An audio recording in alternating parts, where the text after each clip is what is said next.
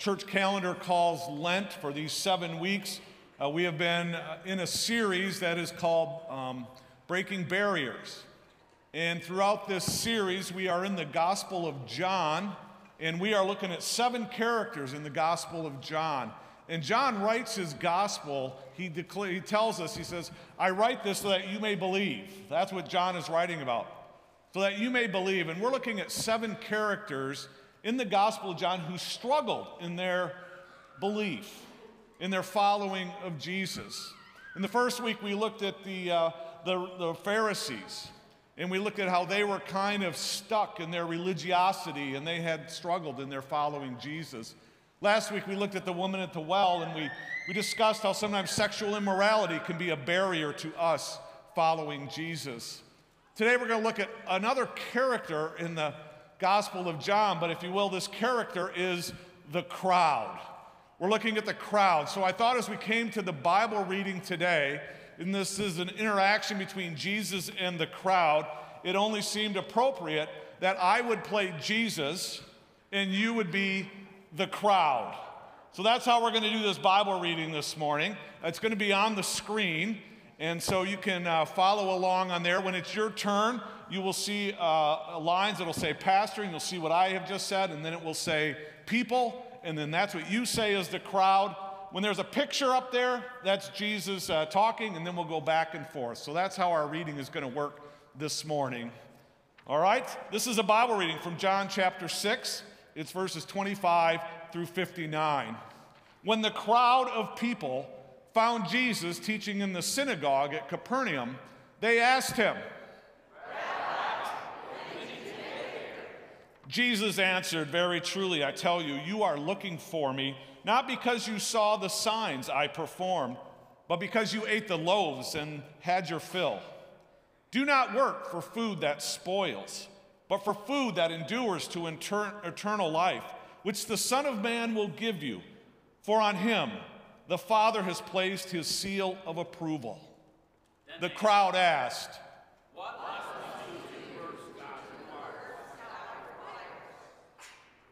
The work of God is this to believe in the one he has sent. The crowd replied, What, sign?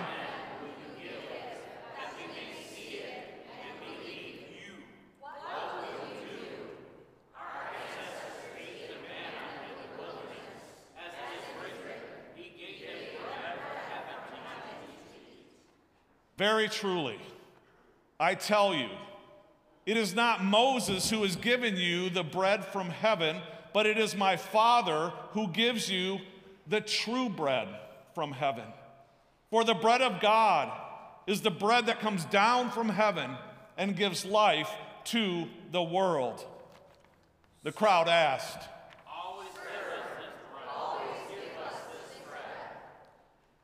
I am the bread of life. Whoever comes to me will never go hungry, and whoever believes in me will never be thirsty. But as I told you, you have seen me, and still you do not believe.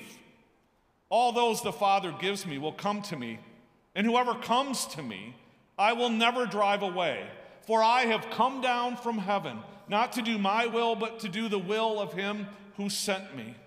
And this is the will of him who sent me that I shall lose none of those he has given me, but raise them up on that last day. For my Father's will is that everyone who looks to the Son and believes in him shall have eternal life, and I will raise them up on that last day. At this, the crowd began to grumble about him.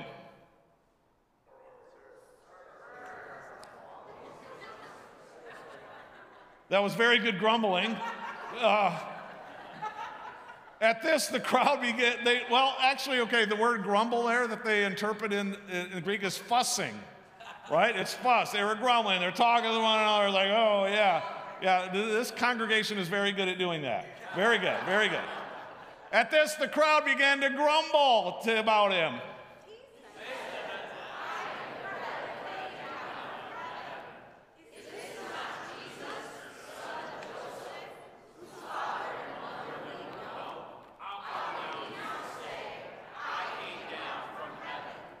Stop grumbling among yourselves. No one can come to me unless the Father who sent me draws them, and I will raise them up on that last day. It is written in the prophets, they will all be taught by God. Everyone who has heard the Father and learned from him comes to me. No one has seen the Father except the one who is from God. Only he has seen the Father. Very truly, I tell you, the one who believes has eternal life. I am the bread of life. Your ancestors ate the manna in the wilderness, yet they died. But here is the bread that comes down from heaven, which anyone may eat and not die. I am the living bread that came down from heaven. Whoever eats this bread will live forever. This bread is my flesh, which I give for the life of the world. The crowd began arguing with him. How can this man give us bread into flesh? How can you say such a ridiculous thing? How can this man give us flesh to eat? The very idea of revolting. Very truly, I tell you, unless you eat the flesh of the Son of Man and drink his blood, you have no life in you. Whoever eats my flesh and drinks my blood has eternal life, and I will raise them up at the last day. For my flesh is real food, and my blood is real drink. Whoever eats my flesh and drinks my blood remains in me, and I in them just as the living Father sent me, and I live because of the Father. So the one who feeds on me will live because of me. This is the bread that has come down from heaven. Your ancestors, they ate manna and they died. But whoever feeds on this bread will live forever. This is the word of the Lord. Thanks be to God.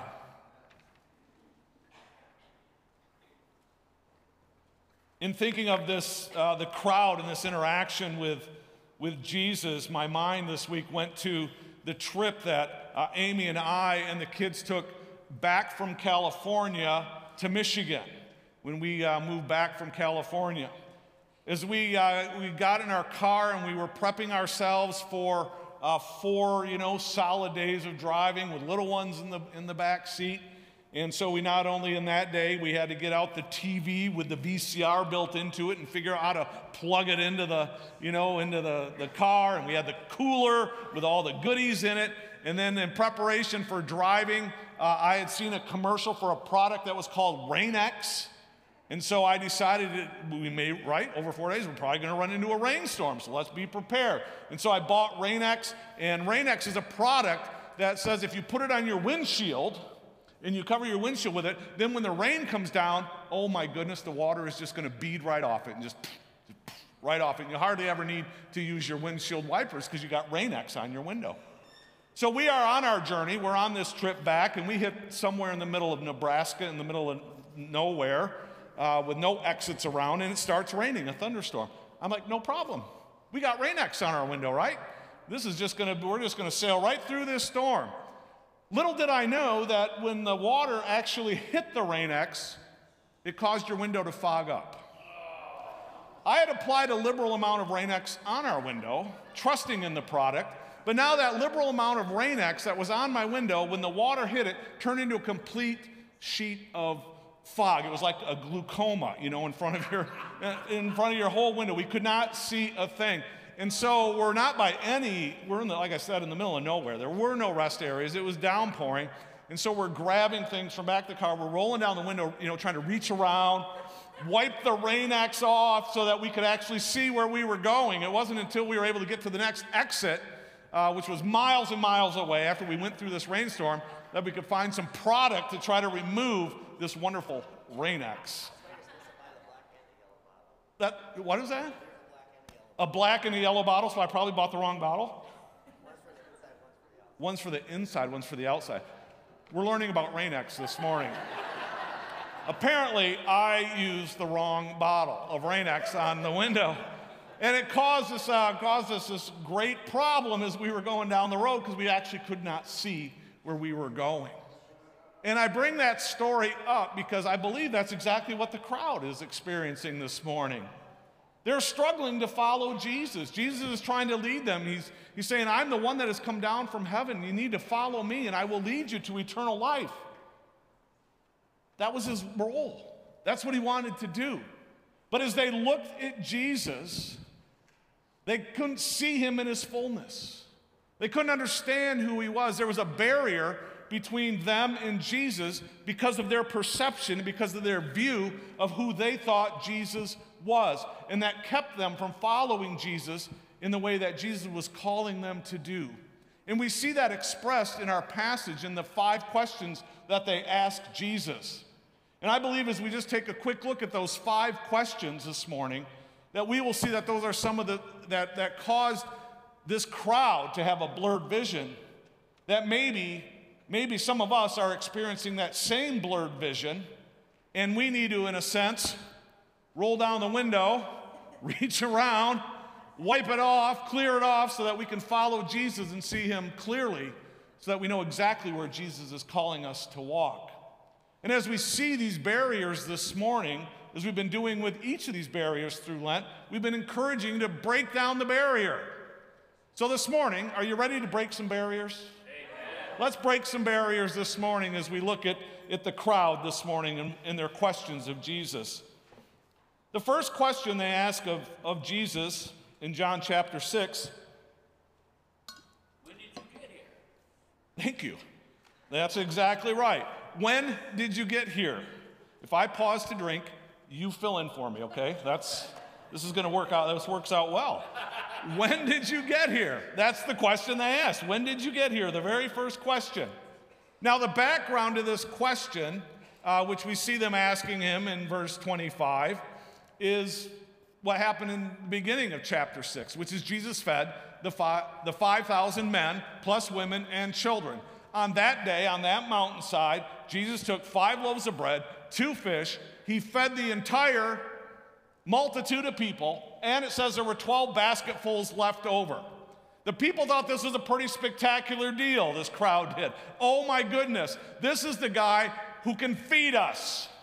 This is the guy who can take care of us. And if he can feed us like this with all this food left over, can you imagine what our country would be like if he was king?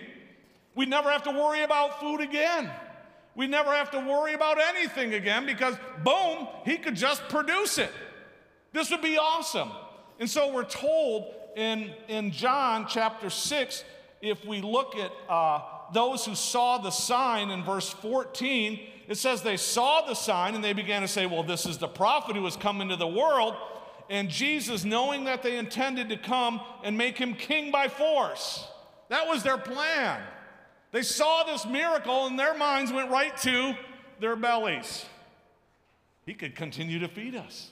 Their minds went right to their earthly needs, their earthly wants, their earthly desires. This is the guy who can give us everything we need here on earth. And so Jesus confronts them because they finally find him because Jesus sent the disciples away in a boat. He got them out of there. He didn't want King Herod finding out this crowd was trying to make him king. He didn't want the Romans seeing this uprising. So Jesus sent the disciples out in a boat. He went off to pray. So the crowd thought Jesus went over here to pray while the disciples went out in the boat. And of course, we know what happened that evening, don't we? Thunderstorm in the boat here. Jesus comes, walks on water, and then sails with them back over to Capernaum, and that's where they're at. Meanwhile, the crowd is still looking for Jesus over here, and they're confused. They're like, Where'd he go? There's no, we saw the disciples go in the boat. He didn't go with them. We don't know where he is. We don't know where he is. They get back to Capernaum and like, how did you get here? how did you get here? There was only one boat. Disciples were in the boat. You went that way, and now you're in Capernaum. Oh my goodness, Jesus. And he knows, I know why you're following me. I know why you're coming after me. I know why you're tracking me down. He says in verse 26, Very truly, I tell you, you're looking for me, not because you saw the signs. And the sign was to point to the reality that he was the Savior, that he was the Messiah, that he was the one that God sent to give them eternal life. You're coming not because you saw the sign and went, oh my goodness, he's the one who can bring me eternal life, but rather because you ate the loaves and had your fill. That's why you're hunting me down. You still want me, not for what I can, who I am, being God's son, sent to save you, but you want me to fill your bellies again. That's it. And so we see as the crowd is asking Jesus here, I think really their vision is blurred because their eyes are focused on the material aspects of this world. Their eyes are focused on the material aspects of this world. This is where they're looking. I'm going to follow Jesus because he'll feed me. I'm going to follow Jesus because he'll give us the power to overthrow Rome. I'm going to follow Jesus because he can heal and we'll never have to be sick again. I'm going to follow Jesus because life on this earth is going to be oh so pleasant and oh so sweet. That's why we're going to follow Jesus. And Jesus said, uh uh-uh, uh, that's not who I am. I'm the bread of life to give you eternal life. You need to, to move your eyes from looking down here on the world to turning your eyes towards, towards heaven to see me. And I'm wondering this morning as we gather here if that may not be a problem that some of us have. That we simply look at Jesus through our eyes focused on this world. We look to Jesus to be the wholesale provider of our comfort, of our health, to give us power, to give us fame. That we turn to Jesus and we're following him because we believe that if we just ask Jesus then our life should be a bed of roses and we should be able to get everything here on this earth that we desire because He's Jesus and He should do that for us. But that's not who Jesus is.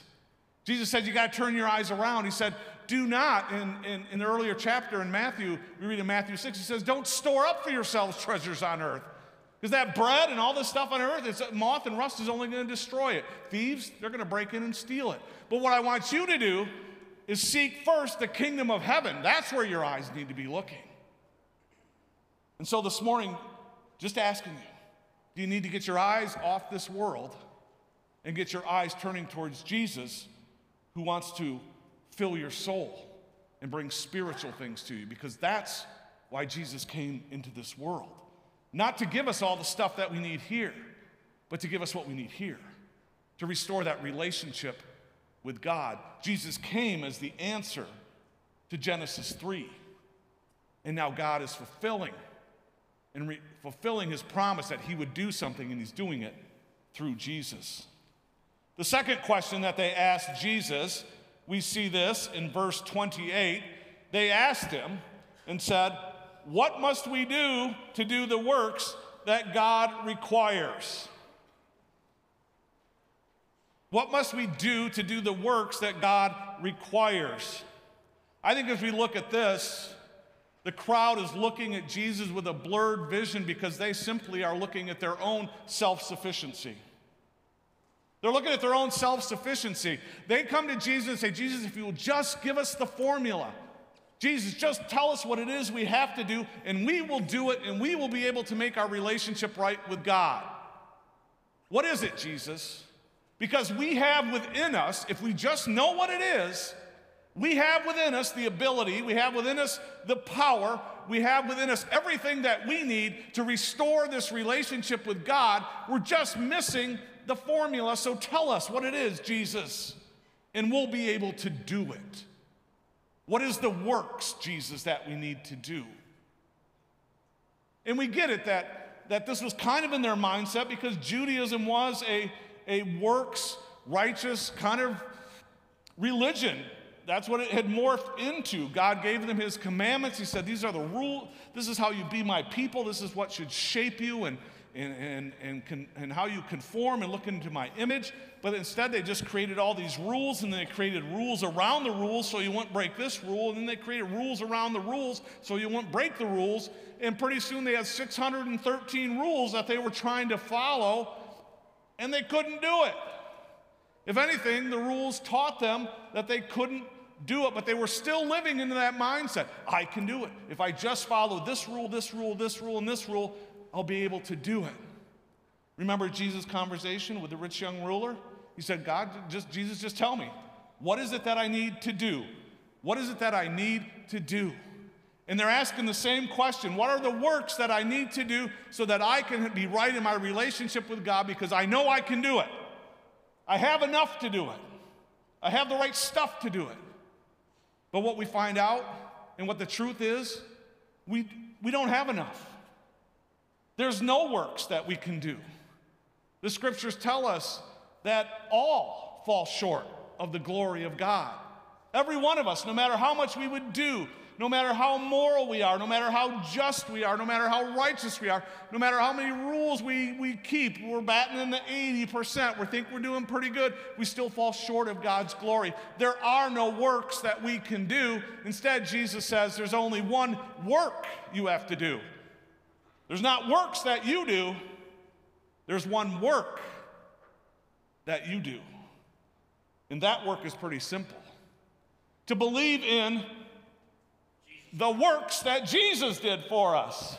Because Jesus came to be what we couldn't, to do what we couldn't. He came and was sin for us.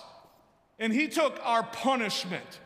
He took the wrath of God. He took the guilty mark that we should have had. He took it all upon Himself. He did the work on the cross and gave us His righteousness. And our work now is simply to believe. Believe. And how great that is that we can step out of trying to earn and every day be consumed with trying to just set ourselves in, a, in doing the right things to get in this right relationship with God. Instead, we can just breathe easy and say, you know what? I did the one thing. I believe in Jesus Christ. And that's exactly what Jesus says. How do you, how do you receive eternal life? You believe in the one that the Father has sent, because I'm the bread of life. I'm the one that will raise you up on that last day. Believe in me. And so maybe you're here this morning and you t- you're caught up in living this, this relationship with Jesus where you're just trying to be good enough and you're just trying to do this and you're just trying to do that. And I'm just asking, could you let that go today? And could you just accept the gift, receive the gift, and step into a relationship of grace with God, and then live your life out in gratitude, in thanksgiving for all that Jesus has done, for the work that Jesus did for you. Our lives are then lived following Him in gratitude, striving to do what He calls us to do because we owe our whole life to Him. The third question that this crowd asked Him is found in verse 30. They say, what sign then will you give that we may see it and believe in you? What will you do? That is the dumbest question that they've asked, I think, in this. when I read this, because just what happened the day before. He multiplied five loaves, two fish, and he fed over 5,000 men plus women and children. And they show up and go, Hey, Jesus, how about you give us a sign so we can believe that you're really the Messiah? Wasn't that sign enough? I mean, they already had a pretty decent sign and they picked up 12 basketfuls afterward. I would have just, if I was Jesus, I would have just pointed to the baskets right over there and like, mm, duh, right there. But they're going, well, you know what, Jesus? Our ancestors, they ate manna. They ate manna in the desert. And, you, and they got the desert, they got, they got the manna in the morning and they got it in the evening. So, Jesus, do it again. Do it again. If you really want to prove yourself to us, do it again, Jesus. We want a sign that you really will prove that you're the Messiah. And we see what, what is happening here as they look to Jesus, that they're following and that their belief in Jesus is really, it is tied to the idea of Jesus fulfilling what they think he ought to do. It's tied to the competence that they perceive that Jesus has. And that's what they're looking to. That if Jesus will only do what we asked him to do, we'll follow him. If he can prove himself, then we'll follow. If he doesn't do that, if he can't deliver a sign, yeah, I'm not going to follow. I'm not going to follow him. And I've seen this happen in our lives. I see this on people's social, social media feeds. I see it in conversations, I hear it in conversations that I have with people. That they, they connect their following of Jesus with Him delivering for them on their terms. If Jesus will heal me, if Jesus will provide this, if Jesus will just give this, if Jesus does this, then I will follow him. But if he doesn't, I'm out of here. Because if he doesn't do that, then he doesn't love me. Then he's not who he says he is. And I'm not going to follow. I need to see it first, and then I'll follow. And we tie our, our following of Jesus onto the benchmarks that we set for him, that we tell him that he has to do. And that's not how we live our faith. That is completely backwards. Because we are told in the scriptures in Second Corinthians that we live by faith and not by sight. We don't look to see what Jesus has done first and then decide, okay, well, he did that, all right, I'm going to go follow him. We take the step and then we trust that he will give us what we need. Didn't he say they said, Seek first the kingdom of God? That's my step first, and then all these things will be added unto you. I'm going to trust you, Jesus, to then provide for me, to give me, to build into my life exactly what I need, and I know you will do it. We live by faith and not by sight. And maybe you're here this morning and you've been wrestling with that. That you've been saying, I'm not following Jesus because he didn't deliver for me. I just want to encourage you to let go of that. What is the area of your life today that you just need to take that step in? And you just say, I'm going to trust Jesus. Even though I don't see, even though I don't understand, even though I don't know, I'm going to trust that He knows what's best for me, that He has my good in mind, that He is faithful. And He's proved it because He went to the cross and He died for us. Do you need to know any more about His love than that? Do you need a sign any bigger than that? To say, I'm going to follow you because if you would give your life for me, there's no one else who would do that. And I'm following you today. We need to unhinge our following from the performance that we expect Jesus to do. And maybe that's blurring your vision today. Maybe that's a barrier for you. The fourth question that they ask of Jesus is this they actually ask it among themselves. They are talking together.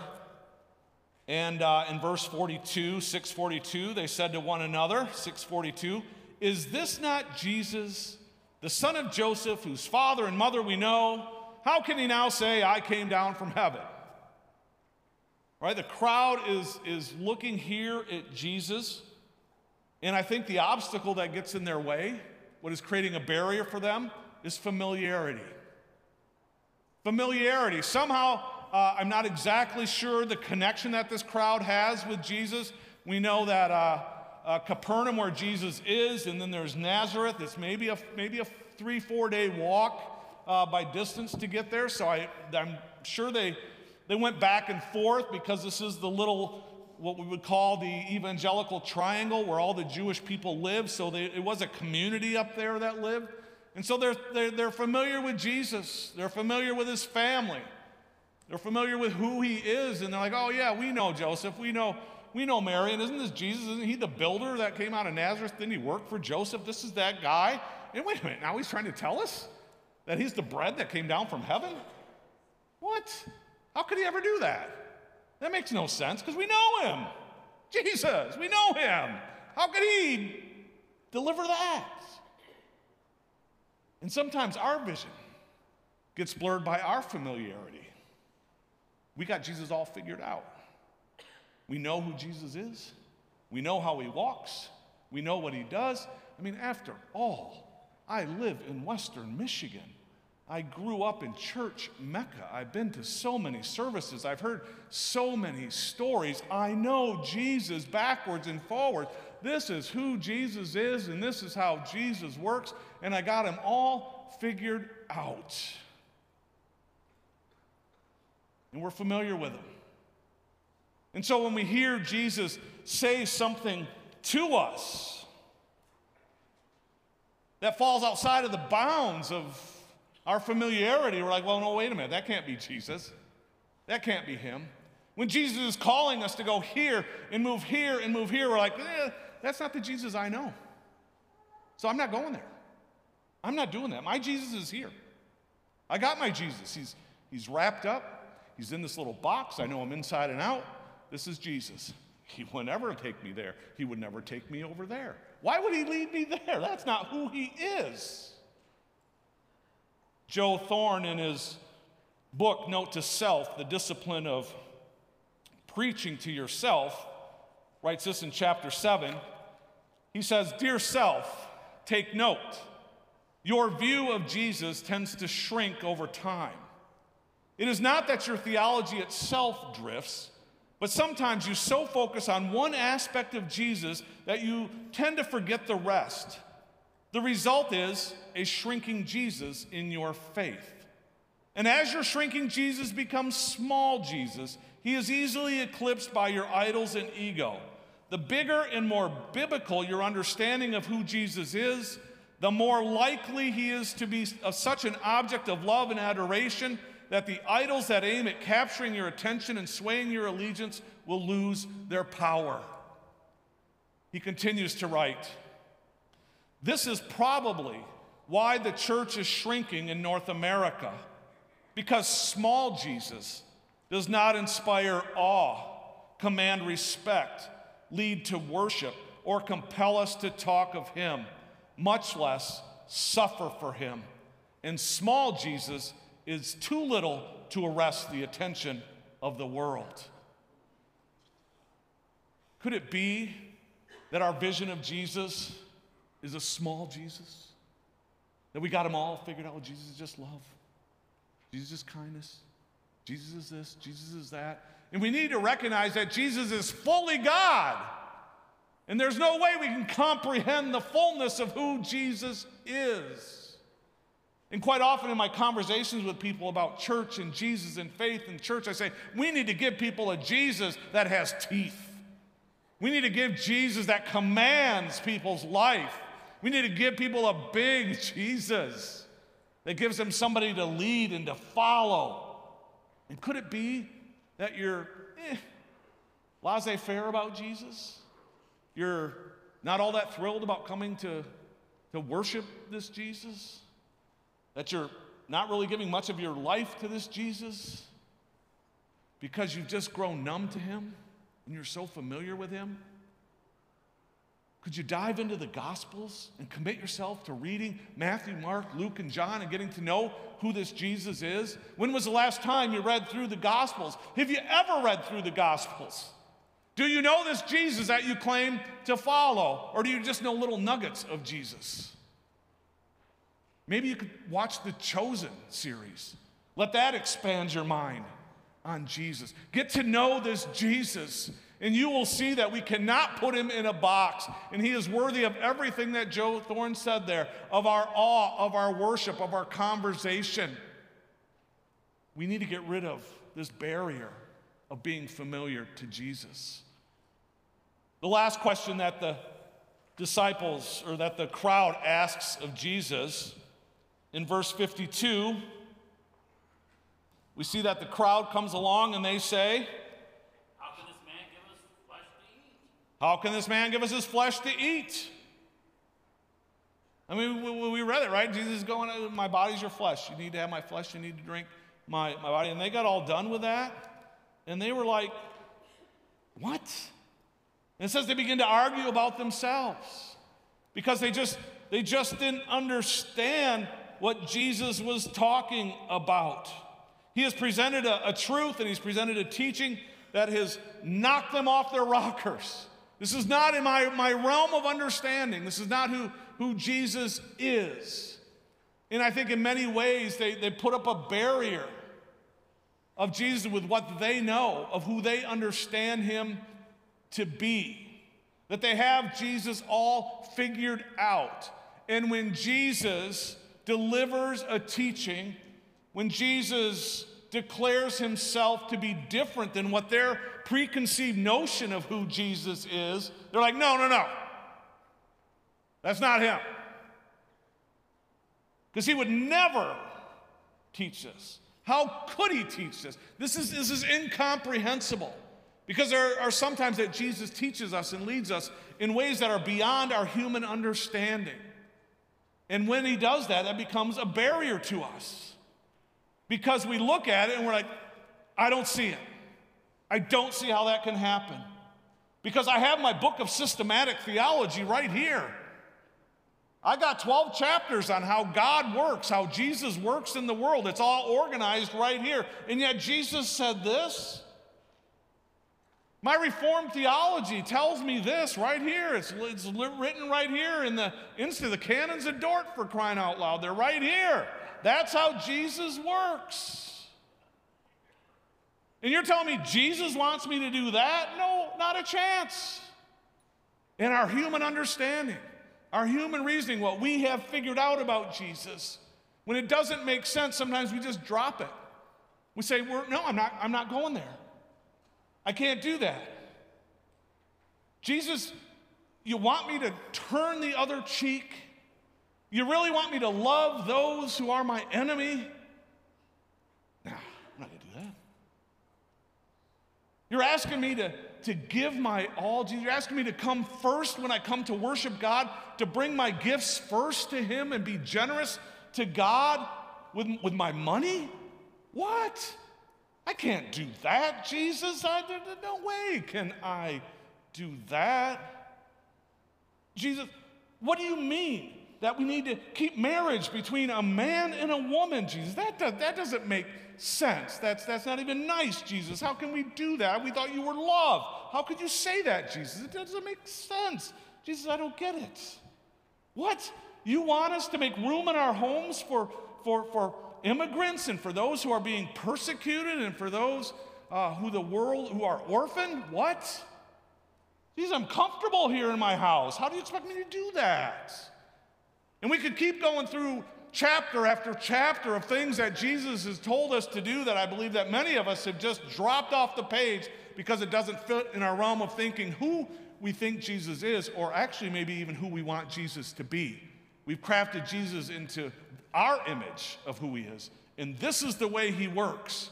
And Jesus saying, uh uh-uh, uh, uh-uh. This is the way that I work.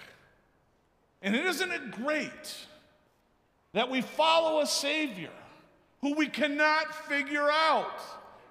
I don't want a Jesus that I can know everything and have it all figured out. I wanted Jesus who is almighty. I wanted Jesus who holds the world in his hand. I wanted Jesus whose thoughts are higher than my thoughts and whose ways are bigger than my ways. And you know what? We got one. Amen. And sometimes he says things to us. He only reveals in his word. I mean, he couldn't possibly reveal everything that he wants us to do because our heads would just simply explode, right? We wouldn't be able to do it. But he's revealed what in his word what he believes we can do to be shaped into the image of Jesus Christ, to look like God, to reflect the kingdom of God in his world. And this is enough right here that he's given us to do. To that, he goes, that's what you can figure out in your little minds, right here. I'll let you do this. But he's big. So I just want to ask you today, in what ways do you need to let Jesus expand your minds? What teachings have you been pushing back against? In what ways do you rebel? When you hear truth of the word, do you first put up a wall or do you open up your heart to receive and ask, God, how might this apply in my life? This crowd was struggling to see Jesus clearly. I get it. He, he's, he's given them a teaching there that we probably could mull over ourselves for weeks and weeks. And they look at him and in so many ways, they just keep putting up barrier after barrier after barrier in terms of what Jesus is saying because that's not what they see. That's not what they, they see and want him to be. And maybe you're in that place today too. That the, and I just want to ask you to consider that. Are there barriers that you need to remove in your, your vision of who Jesus is? Maybe there's, there's one that I mentioned today that you could just wrestle with. Don't go after all five just try, start with one. I mean, i will be happy if you go after all five, but maybe just start with one. Say, I'm going to try. to expand my vision of who Jesus is in this way. And I'll tell you what, that if you do that, it's going to be, it's going to take a life commitment. Because any following of Jesus starts with take up your cross daily. Daily, this is daily, and follow me. And so we begin to follow Jesus, and no matter what he says, with a clear view of who he is. And I'm telling you, as you follow him with that cross, he's going to call you, and the place that he's going to ask you to go is through what he says is a small gate. It's a small gate. Most people are going through this gate over here because it's nice and big and large, and man, there are all kinds of people going through it. But if you are following Jesus, if you are a Christ follower, you are not going through this gate. Jesus says, You're going through this gate over here. It's small. But Jesus, I'm going to be different. Exactly. Because you're walking in the kingdom of God. You're walking and following like me, and I am not of this world. And he says, You're going to go through this small gate. And then where does that small gate lead you? He says it leads you to a very narrow path. And who's on that narrow path? Jesus. Not many. We have Jesus there with very few, is the word that Jesus uses. Well, on this path, you're going to find a whole mess of people. You're going to find a crowd. You're going to find people pushing and shoving to go down this path. But Jesus says, Nope, you've taken that cross. You're following me clearly, what I've asked you to do. It's going to be a small gate. It may not make sense to you. You may not understand it. It may not be how, how you perceive the world should work, but follow me through this gate. It's going to be a narrow path. And when you get on this narrow path, here's my promise to you it leads to one thing, and that is life eternal. It gives you life, life, life eternal. That's where this path leads. This path leads to destruction. And so you may be here this morning hearing these teachings of Jesus, beginning to think through these things that we talked about this morning, and maybe you might be like the crowd that it says right here that many of uh, verse 60 on hearing this, many of his disciples said, This is a hard teaching. Who can accept it? That's their last question. Who can accept it? Not us. And from that time on, it says in verse 66 many of his disciples turned back and no longer followed him. Because Jesus said, Here's the gate, here's the path, here's who I am, here's my teaching, this is who I call you to be, this is what a Christ follower is. Let's go through here on the narrow gate. And they're like, I'm out. Too tough. I'm going over here. And maybe you're at that point that you're hearing these teachings and you're considering it and you're tempted to turn back. But remember what Peter said in this passage. Because Jesus turned to them and said, Well, Peter, are you going to turn back as well? And Peter's response was, Who else has the words of life? It's not there, it's here. Of course, I'm going to follow. So take down those barriers that are keeping you from following Jesus and get on the path, the narrow path, because it leads to life. God, we thank you for this teaching in this day. We thank you for your words to guide us, to instruct us, that are here not to, as some people might think, to make life miserable or to squeeze us or, or to uh, cause us um, uh, hurt and despair. But God, it's for life. It's for what's best for us, God. And we thank you for them. And I ask right now that in this place, as we've been thinking about our vision and how we see you, God, that if there are, are ways and barriers that are in front of us, that in this moment, in this time, God, uh, you'd remove them. That your spirit would come and convict us and that we would be able to, to break them down. Because that we know that you are life. There is no one else but you are life. And if we don't put our hope and trust in you, and if we're not following you, then we have nothing. So, God, help us to follow you clearly, breaking down whatever barrier we have, so that you can be our Lord and you can be our Savior. We thank you for being the bread of life. And we give you all our heart.